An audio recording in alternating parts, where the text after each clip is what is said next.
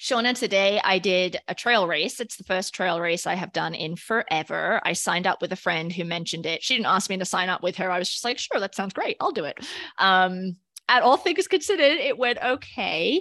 Um, but what I wanted to mention was that there was, I, it was a 15 mile. I can't remember in 30 seconds whether I already said that, but there was a aid station and it had the best food on it. Now, all the trail runners on this podcast who listen and ultra runners know that aid stations are the bomb, right? But I was like, tater tots, yes, please. Watermelon, yes, please. Yes. Cheese quesadilla, absolutely. And mm-hmm. there were Twizzlers too, but sadly the Twizzlers fell out of my pack and I was not able to chew on them. Oh no. Um, so that was very disappointing. But it made me think of the episode that we wanted to record today about eating disordered eating, eating disorders in the context of athleticism. And um, mm-hmm. um, if I hadn't had those tater tots, you know, I definitely would not have made it that last five miles. I mean, I'd have made it, but it would yeah. have been a real struggle because they were just oh yes great. Um, so have you Absolutely. do you have any any athletic eating stories similarly? Oh, oh my goodness. Yes. Let me uh I'll tell all of our listeners about my ridiculous picture of my very first marathon in Miami. All right, so let's talk about it. I'm Dr. Shauna Payne Gold, and I go by she, her, her pronouns. And I'm Dr. Lisa Ingarfield, and I go by she, her, hers. Welcome to Unfazed, a podcast to disrupt your normal and challenge your brain to go the distance.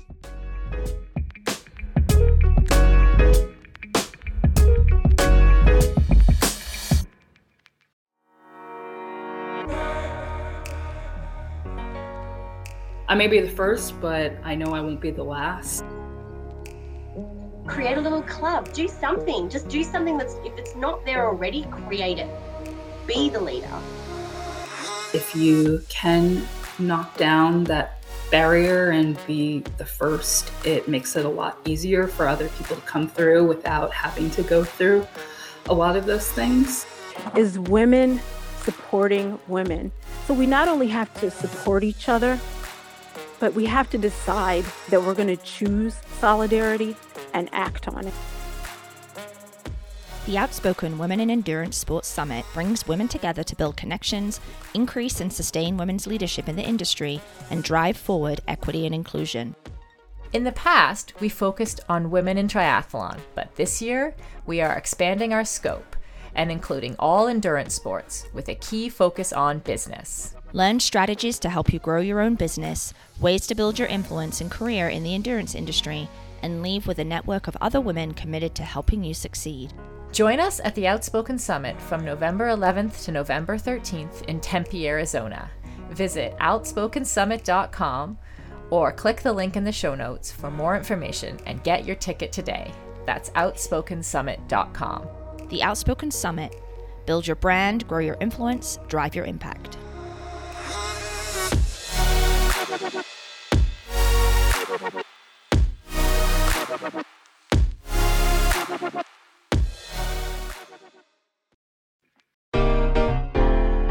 Want to get more out of your rides this fall? Any old device can track distance, time, and pace, but how about the ability to see upcoming hills or points of interest along your route? The Hammerhead Karoo 2 helps you find your path forward and unlock your full potential on every ride. For a limited time, our listeners can get a free heart rate monitor with the purchase of a Hammerhead Karoo 2. Visit hammerhead.io right now and use promo code unfazed at the checkout to get yours today. I just think it's so cool that we have our own promo code, right? Isn't that cool? Yeah, yeah. The Karoo 2's touchscreen display is intuitive, responsive, and in full color. So your navigation experience is more like a smartphone than a GPS device. You'll see your data more clearly than ever, even in rugged conditions, since the screen is scratch resistant with anti glare and water droplet rejection. And I will say, Shauna, that touchscreen is really responsive when I've used it. So I've been pretty. Oh, awesome. Hammerhead's Karoo 2 was named Bicycling Magazine Editor's Choice in GPS cycling computers for the past two years and continues to collect accolades throughout the sport. This is an exclusive limited time offer only for our podcast listeners. So don't forget to use promo code UNFAZED. That's a free heart rate monitor with the purchase of a Karoo 2. Go to hammerhead.io, add both items to your cart, and use promo code UNFAZED today.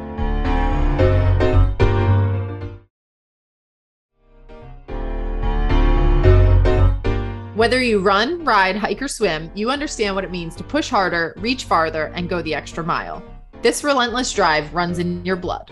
That's why Inside Tracker provides you with a personalized plan to build endurance, boost energy, and optimize your health for the long haul. Created by leading scientists in aging genetics and biometrics, Inside Tracker analyzes your blood, DNA, and fitness tracking data to identify where you're optimized and where you're not. I love the meal recommendations that come with the analysis. It prompted me to add salmon into my meal rotations, and I am loving it. For a limited time, you can get 20% off the entire Inside Tracker store. Just go to insidetracker.com forward slash feisty.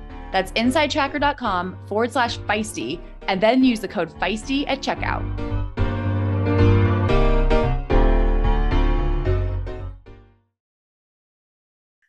So, Lisa, I made the mistake of training for my very first marathon in the winter here in Maryland, DC area, and then thought I was going to be okay in what late January, early February in Miami for a full marathon.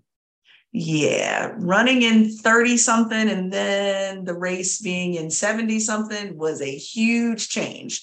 Um, but you know, I try to keep really good fueling, and I, I always have the the running joke that I usually gain weight when it comes to marathons because I'm literally eating the entire time. And so I have lots of photos, but my favorite one, I'll have to dig it up and see if I can find it. There's one where I was at this aid station at probably around mile 10, 12. have a Coke can in one hand and my other hand is full of Twizzlers. And I'm just running along like just this happy fat kid that's just running along. Like you, you would never know that I'm in a marathon in the moment if you weren't looking at like what I'm wearing at the time, because I'm just this happy-go-lucky person with two hands full of crap, right? That's and fantastic just but I felt so mm-hmm. good after that Coke. Mm-hmm, that Coke mm-hmm. was nice and icy, and the Twizzler hit the spot. You know, I just wanted something to chew on. My mouth was getting dry, that type of thing.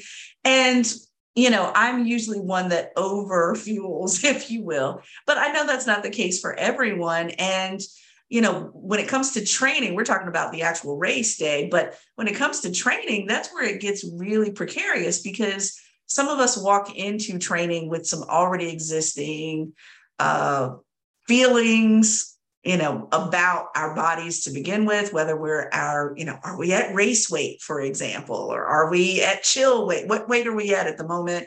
Um, and so we carry all that in and i think that really does affect how we fuel while we train for certain things but you know it's I don't want to make it seem as if all women think the same way, but there are some commonalities and there's some things that are exacerbated under mm-hmm, the umbrella mm-hmm. of women. And so yeah. I really think it deserves a really good conversation. Yeah, I agree. And I think that when we we the royal we talk about mm-hmm. uh under fueling eating disorders disordered eating I think there is a tendency to make assumptions about what that means, right? And thinking about in particularly in the context of athletics or endurance sport is that to mm. the underfueling is related to the need to lose weight um, mm-hmm. or that even if we don't talk about underfueling, but we talk about disordered eating, it's in service of losing weight. And I think mm-hmm. um, that we we need to scratch at that a little bit because while that is true for some women, I think that is perhaps primarily a white woman's experience, and that even mm-hmm. if we mm. think about underfueling, if we think about disordered eating in the context mm-hmm. of endurance sport and we don't name that there's some inherent kind of white narratives happening there, then we are mm. going to exclude a significant portion of the endurance sport community. in mm-hmm. understanding this issue, right? Mm-hmm. Oh yeah, absolutely. Well, you know th- that's the thing though when you know when I think about this language around fueling, for example, or um, uh, disordered eating and so forth, I realize that there's a lot of people that are trying to get, for example, down to a particular weight. And there's also a subsegment of people that are trying to get up to a certain weight or a certain subset of people who are indeed never hungry like for example my my training partner i'm like i don't know how you're going to do this because i am over here with damn near grocery bags on the back of my bike because i'm so hungry all the time and you know she might have a you know some peanut butter crackers at the beginning of a 50 mile ride and be okay i'm like what and so you know i have certain people that are never hungry on a ride or or on a run, what have you. And you know, I think what's unfortunate is that the assumption is that we're all going in the same direction, which is lose, lose, lose, skinny, yeah, skinny, yeah. skinny, small, small, small. You know, fit the smallest kit you can find. When that's not the case for a lot of people, and that's not the nutritional needs for a lot of people. Like you know, people that have low blood pressure or people that have all these other things to consider that I just don't want to assume that when we're talking about fuel and disordered eating that we're talking in one direction. We're we're talking right. multidimensionally, if you will. Yeah. Um, yeah. when it comes to this. And we we may even be uh, as athletes, we're doing this, I think, but also even when it comes to coaching, I think we're coaching in a direction too. Like are we focusing on people who are under fueling versus over fueling? Are we focusing on people who you think, oh, well, they need to lose some weight and then they'll be faster? Uh, no, I know people mm-hmm. who their scale says one thing that you would not consider, and they're fast as lightning. So, you know, some of those preconceived notions that we're carrying into coaching, I think all of that is affecting how women view their bodies and then slice and dice yeah. it by women of other identities.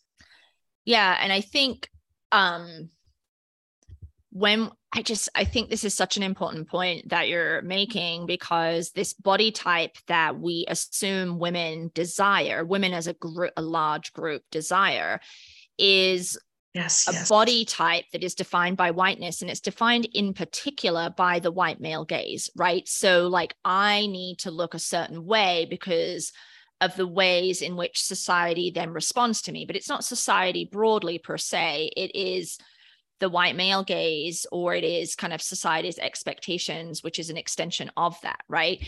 But that is not broadly applicable to multiple communities whether we're talking race ethnicity culture nationality right? That like that it's going to be different. And so if we're concerned kind of singularly with um, eating disorders disordered eating and underfueling as it relates to the to weight loss then we're we're missing as coaches we're missing as clinicians we're missing as friends as family members really important pieces, I think, or, or, people, really, really important people in our lives who might be struggling, but their disordered eating and perhaps eating disorder has not, um, does not fit that kind of white prototype of what it means to have an eating disorder, right? Um, I mean, right, anorexia right. is anorexia is the probably most quote unquote famous eating disorder. Um, and I, you know, neither Sean or I are experts in this at all. So we are kind of trying mm-hmm. to approach it from a, a cultural, um, a cultural critique, I suppose. But yeah, when I think yeah. about anorexia, as I have been taught about it and understood it, I I can think of white women, right? Like who have been kind of elevated in the culture as having experienced that. Mm-hmm. But it's only white women that I can point to right? Oh, really? Oh, wow. Mm-hmm, mm-hmm, you know, yeah. and I think, and that's partly because stories of women of color aren't told as often, but there's also this other piece that's happening, mm-hmm. right? That perhaps disordered mm-hmm. eating isn't about thinness in different communities. And we make assumptions kind of broadly about that. Absolutely. Well, you know, and that's the thing is, you know, depending on the community that you're in, you know, there there are, for example, very athletic women that I know where they may have been dating someone, for example, who said, I don't want you to get too thin. You know, I don't want you to lose Right. your curvy body. I don't want you to lose these particular aspects of your body. And so, in that way, it was uh, disordered in a different way where, yeah, I might, you know, fuel properly during training, et cetera, but you know, I'm still going to have that huge Sunday dinner with my family uh, because I know that they're going to have a critique if I don't eat or if I don't spend time sitting around the table. Here, in Maryland, if you don't sit, sit around the table cracking crabs, then you know you're not with the cool kids or what have you. And so it's a social bonding cultural issue um, that the disordered eating goes in a completely different direction based on the expectations of the culture. So, for example, you know, Lisa, if you were to come to Sunday dinner to someone's home that was a person of color, whether they were Black or Latinx, and you did not eat a meal there, they would be personally offended that you didn't eat there.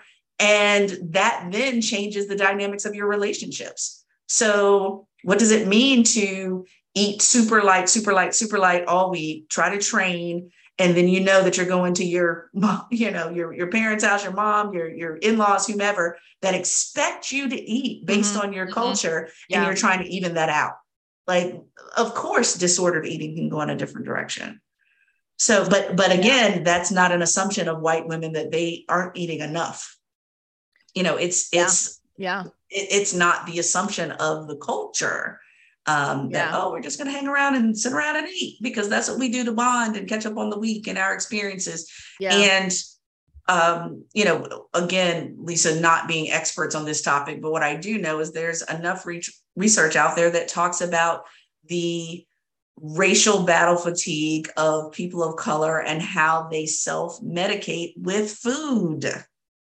healthy or not self medicate Yep. with food so Yep. what does that mean when because just because you're an athlete that doesn't mean that you leave your race or ethnicity behind. Yes you're training for what have you you're training for that race et cetera but you still come from a particular culture Mhm, that mhm. expects you to build maintain keep relationship through a certain type of food and eating and grazing and all these things. So it plays a part.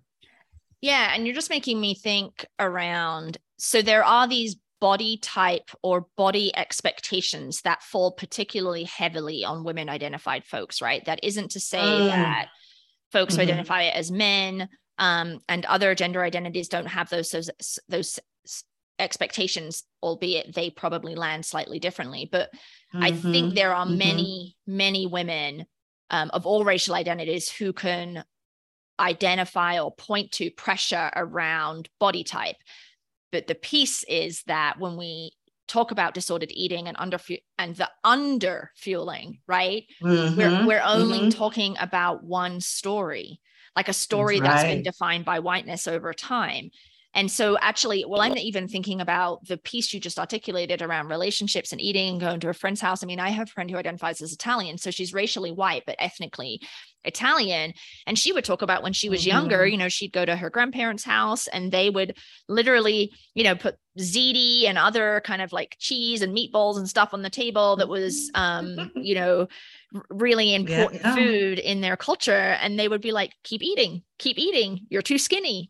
Keep eating, right. keep eating. Right. And it would be offensive of her to not Mhm. continue eating. Um, and That's right. You you know so i think that um we have to be we do have to be concerned about underfueling and the associated uh physical responses to that. And there's a um an issue Mhm. red red s reds. I'm not exactly sure how it's said but that's real right? So all this stuff is Mhm. real. And but if we only think about it in that one way then who who are we missing and you would Yeah. um you dug up a really cool study from 2006 right shauna that talked about um even identification of disordered eating and eating disorders within um kind of multiracial Yes. communities Well, and you know, I'm I'm trying to still process the study because again, Lisa, not having a lot of expertise in this area, you know, the study, it's a 2006 study. So I'd be interested, Lisa, if we can dig up something even more recent. But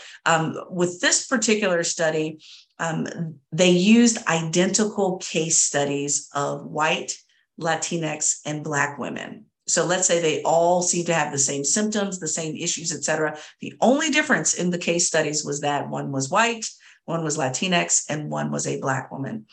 And the clinicians that were asked to review the case studies depicted things differently based on race. So the clinicians saw 44% uh, of clinicians saw the eating patterns in the white case study as problematic.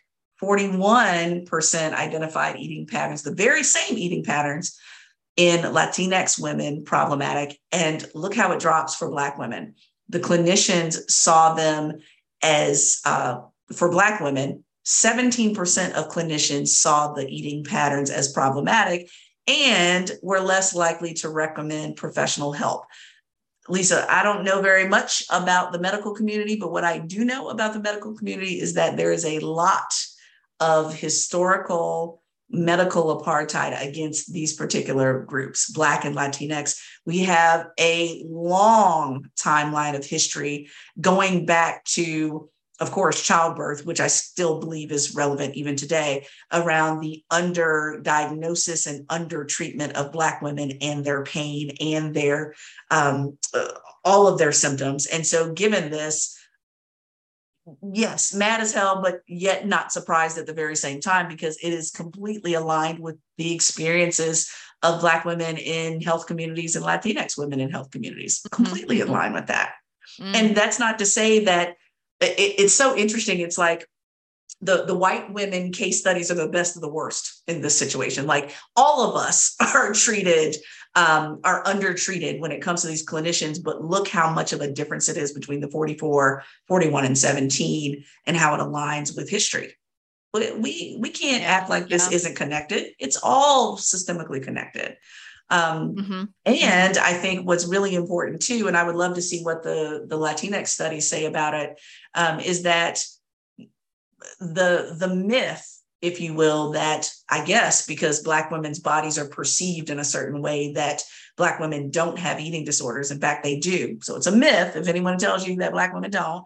Um, and how those eating disorders are directly connected to hello, ding, ding, ding, racism, stress, yeah, trauma, poverty. You know, when Lisa and I were first kind of thinking about this topic, no, I'm not a nutritionist or anything of the sort. But what I do know is that fuel, for me, in my mind, fuel connects directly to food.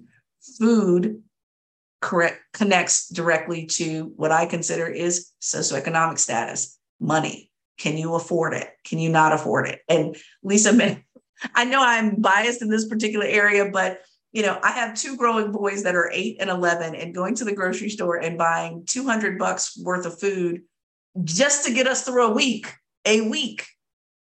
Yeah, I'm imagining, and I'm grateful, overwhelmingly grateful that I'm now at a place where I go by what we want and what we need. And I don't have to necessarily be nitpicky about splitting pennies. However, that is not reality for most people. It was not my reality for many, many years. What right, do I need to right. keep so I can put this back, or, or I need to put that back because I want this? Well, it's not cheap.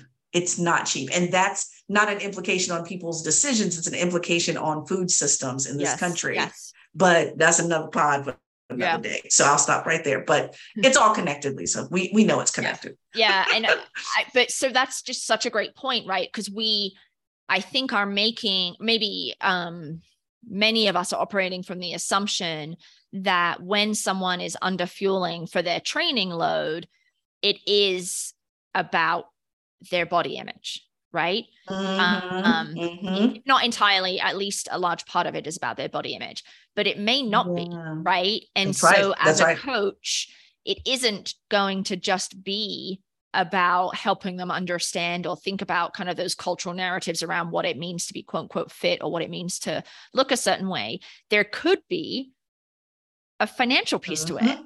I mean, particularly Absolutely. now with inflation, right? And I just I think that's such an important piece to call out that if mm. we just go to the oh, you want you're not eating because you want to lose weight, right? Which I think I have said this now like six times already is is very much about uh, the, the, white male gaze and is very kind yeah. of representative yeah. of white women and girls, but we don't think about well, what could the other reasons be for underfueling? And then then we are doing our athletes a disservice right? A massive disservice. Oh yes absolutely. What what are the other reasons? So you know for example i was just looking at something i'll have to find that infographic but it was talking about each food type and how much by percentage it's gone up um, even over the last year and so, you know, all of that plays a part, especially if you have dependents, especially if you have other people that you care about in your life that you have to take care of. You know, all of that plays a part in what you can afford to spend. So, for example, you know, when I see people that get some of those, um, you know, some of the fuel, like the fueling mixes and so forth, things like that, you know, part of me is like, yeah, I love that they produce results, but then I'm also thinking, how much did that cost and can the, uh, can the budget conscious athlete um, afford that? You know, because I think that's where we kind of I've noticed that sometimes we start with the, we especially in triathlon, we start with the high end everything, like high end everything. Go get a ten thousand dollar bike to do your first sprint. If y'all don't get the hell out of here with that bullshit, no, you don't need to do that. There, there is a budget conscious way, uh, or or point point of entry into the sport, but it's almost like we treat all of it as oh well you got to have uh, you know whatever rocket fuel to make sure that you can actually finish this race. Get out of here. You don't. You don't. Um, but i think we start there and we make the assumptions that oh they're not eating you know they're not getting the rocket fuel because they don't want to gain weight possibly while they're training or what have you when maybe they're like no i have a set budget and i need to stick to that budget or I have dependents or whomever. Um, and if it comes between my dependents getting what they need and me getting some rocket fuel that really is a relative luxury for me, I'm gonna stick with my peanut butter and crackers on this bike. Thank you very much, and I'm okay with that.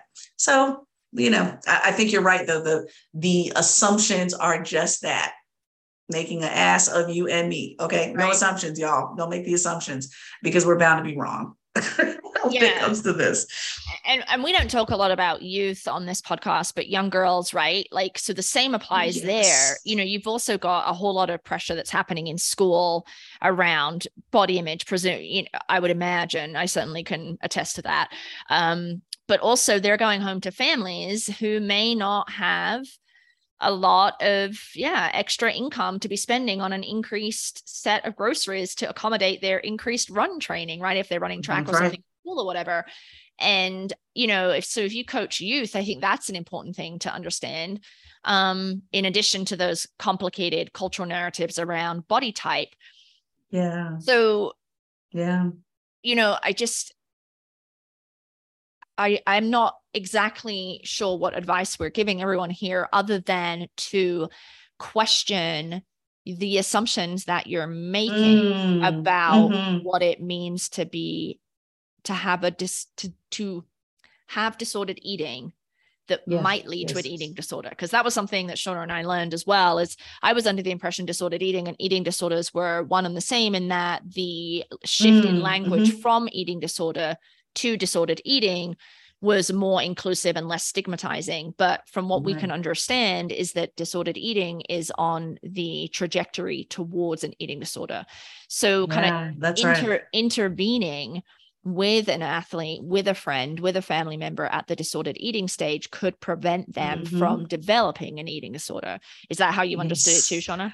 Yeah, that's how I understood it. It's that it's a it's a continuum, of course, and you know it starts with that intuitive eating piece. And Lisa, again, not knowing very much about this topic, it very much reminds me of the little bit I've read on mindful eating. So eating for your nutrition, eating something that brings you pleasure or joy, of course, um, but also being aware of yourself. So being aware of when you're actually hungry versus not. Like I look, th- this article must have uh, heard me say to Trey today, son, eat when you're hungry, not when you're bored.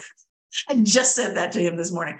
Um, but being aware of your hunger and being aware of when you're satisfied completely, you know, all of these things are kind of bringing awareness to your body but then as you kind of move along this trajectory to this disordered eating piece where you don't pay attention to your body and you ignore when you're really hu- hungry or when you're really full.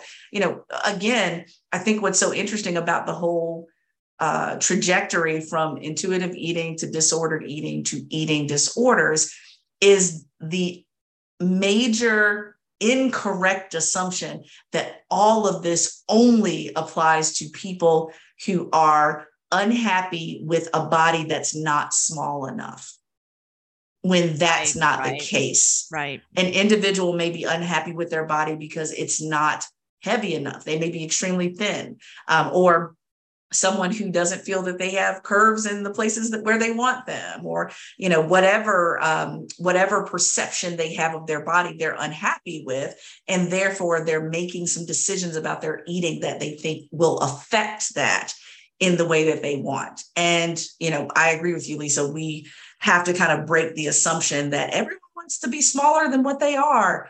Uh, no, that's a white male gaze situation because I have other friends who also train with me, and their uh, significant others are like, "Okay, honey, don't don't don't run too much because I don't want you to lose too much weight because I like your curves and I like how you look and I appreciate your body and what you what you are and who you are." So yeah, I think the assumption that the uh, eating is only going one way, the fueling is only going one way when it can be going Mhm. lots of different ways, Mhm. lots of different ways. So Yeah. yeah, I think we as uh, athletes need to pay attention to each other. Um, we as coaches need to pay attention to folks, and I think um, not asking uh, Lisa, you're you're the one that writes much better questions than I on this. Um, not writing the loaded question to say, "Oh, well, you know, I just uh, you're you're not eating because you're trying to lose weight," or just simply asking the open-ended question, "How's your mm. fuel?" and, Right. and let them let them respond from there. Yeah, and providing education. So, how's your fuel? So, when you're expending this many calories, right, then you should be mm-hmm. thinking about taking in this many calories because otherwise Yes. you'll feel tired. Um, Yes. Yeah, so definitely approaching it with an open mind. That's such a great, usable, mm. tangible, practical thing to offer, Shauna, around for coaches, especially. And then, um, it isn't always about body. It isn't always about thin body image, right? Um, Absolutely. and Absolutely. and and finances could be a piece here and you need to consider that Mm, hmm So, Lisa, I think we have uh, we have beat our lack of knowledge around disordered eating and eating disorders uh, to a pulp. So, I think now it's time for our hell yeah and our hell nah. Agreed Hell yeah. Hell no. So, look, I was very saddened to read about a incredible civil rights educator, leader, activist in the Boston area. Um, we know that the Boston area has its major challenges when it comes to race. Um, but yeah, over the weekend, unfortunately, a civil rights and educational leader, Jean McGuire, was stabbed multiple times in Boston Park. Okay. And what's sad about this, uh, all of it is sad. Uh, this person is 91 years old. Uh, Boston police are trying to find a suspect. And, and the assumption is the person uh, that uh, stabbed her multiple times probably um, does have their own in- injuries as well. So um, the suspect may have some injuries that resulted from the attack itself. But you know, I don't know if it if it wasn't for her dog with her, I'm not quite sure what would have happened uh, because her dog really fought to protect her, which is wonderful. But I'm like, come on now, this is this is ridiculous. Um, part of me is always suspect when something like this happens to Right. someone who is so deep in the social justice and civil rights movement. Um, and so, yeah, that it just makes me very sad. I'm grateful that um, she survived and is recuperating, but she's 91, Lisa. I mean, the Yeah. recovery is not going to be the Yeah. same. And so I'm just, uh, yeah, I'm very saddened about it. I'm grateful that she is uh, making it. I'm not going to say she's okay yet, but I'm really concerned about this. And I cannot say that um, as a person of color and also as a person that does this work, I cannot say that I haven't Mhm. thought about or been Mhm. concerned about Yeah. some type of something happening like this to myself and other people who do this work. So big old hell nah. And I I pray that they find the the suspect, of course. Mhm. absolutely absolutely Well, our hell not hell yeah this week is that Alison Désir, who is the founder of Harlem Run and Run for All Women, Hmm. and she's also the co-chair of Running Industry Diversity Coalition. She has written a memoir, Running While Black, and that is due to be, be released October 18th. And um, she is a really important figure in the running community and talks a lot about her experiences running while black and you mentioned um, about you know being involved in social justice and um, in the example you gave walking walking their dog and you've talked a lot about what it means to run while black in your community and the concerns Mhm. around that Yeah, and yeah. um you know and that risk that you just articulated you know kind of ups the ante around what it means to be outside alone um, but also doing advocacy within the running community and her you know she had she was interviewed by Runner's World and she talks about being disruptive and saying the thing that Mm. needs to be said is like training for a marathon or lifting weights it's not that it gets easier but you get stronger so she Mhm. is encouraging all of us to speak up and disrupt you know common narratives which hopefully Shauna and i did today around disordered eating and eating disorders and um but there's a Mhm. risk there's a risk that comes with that particularly for women women of color folks with disabilities trans people who are active in the Mhm. athletic community and also call it out right Mm-hmm, mm-hmm. Yeah, absolutely. Well, you know, I so appreciate, you know, her perspective on things because, you know, when I think about, you know, these stories about Black people running, people I know who run regularly, and just the considerations again, you know, kind of going back to Lisa, we talked about this. Uh, Lily Zhang on her uh, LinkedIn um, account, this was last week, uh, posted about um, rather than coming from a deficit model, come from a um, a positive, affirming model of let's not talk about what uh, what Black people um, have to sacrifice in order to run, et cetera, et cetera, but more so reminding white people of what they don't have to consider as they run. So, you know, not you don't have to necessarily consider all the time what neighborhood you're in, or do you really think about it when you leave the house? Do you just hit the button on your watch and start running, or do you think about, oh, well, I do carry my um, my backpack or you know my CamelBak because I have a weapon there, or whatever it may be. Do you think about that? Or I'm going to turn left and not turn right because I know down the right area, it is not that many people who look like me. Or I'm going to the left because I saw a whole lot of Black Lives Matter signs and, and flags and pride flags. So I feel more comfortable going to the left and the right. All of these considerations that you don't have to make when you exercise or train that people do. And so I'm so glad that this book was written. And I have to be honest with you, Lisa, this this might be one of those books that I buy and never read um, simply because Mm, I want to support it, but I also live it every day. yeah Um, and so I don't want to re traumatize myself because I think that's a book for non Black people that need to process what it really Mhm, means mhm. to not have to live and train and race in this way. Um, so yeah, I might buy it, or I'll buy it for a bunch of other people that I want to read it um, that don't always have to consider this lens. But it sounds amazing. The jacket is incredible. I love it. Mhm. yeah so go buy it people Whether you're competing in a triathlon or swimming to challenge yourself, Orca has fit for purpose swimwear designed to meet your needs. Innovation has always been part of Orca's DNA, and when it came to the development of their new triathlon wetsuits, a wide range of skill levels and different types of triathletes were taken into account. Whether you're looking for maximum flexibility, maximum buoyancy, or somewhere in between, Orca wetsuits are designed to help you achieve better performance in the water. It is performance made simple. For 15% off all items at orca.com, use the code IRONWOMEN15.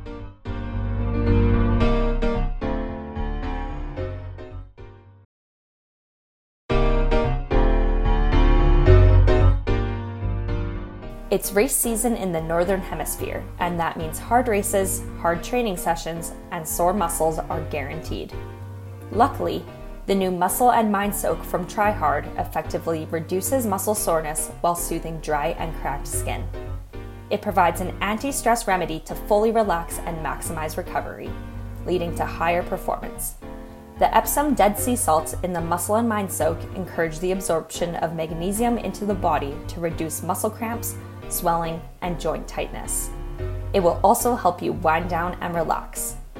So go ahead and use code STAYFEISTY20 for 20% off at tryhard.co. That's STAYFEISTY20 for 20% off at tryhard.co.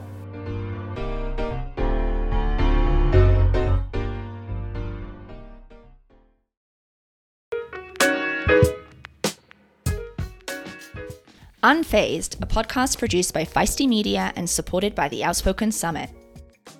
Edited and produced by the fabulous Millie Perry. Email us at info at unfazedpodcast.com and find us on social media at Try to Defy, at Dr. Gold Speaks, or at Outspoken Women and Try. I'm Lisa. I'm Shauna. Thanks for listening. Stay unfazed, folks. See you next time.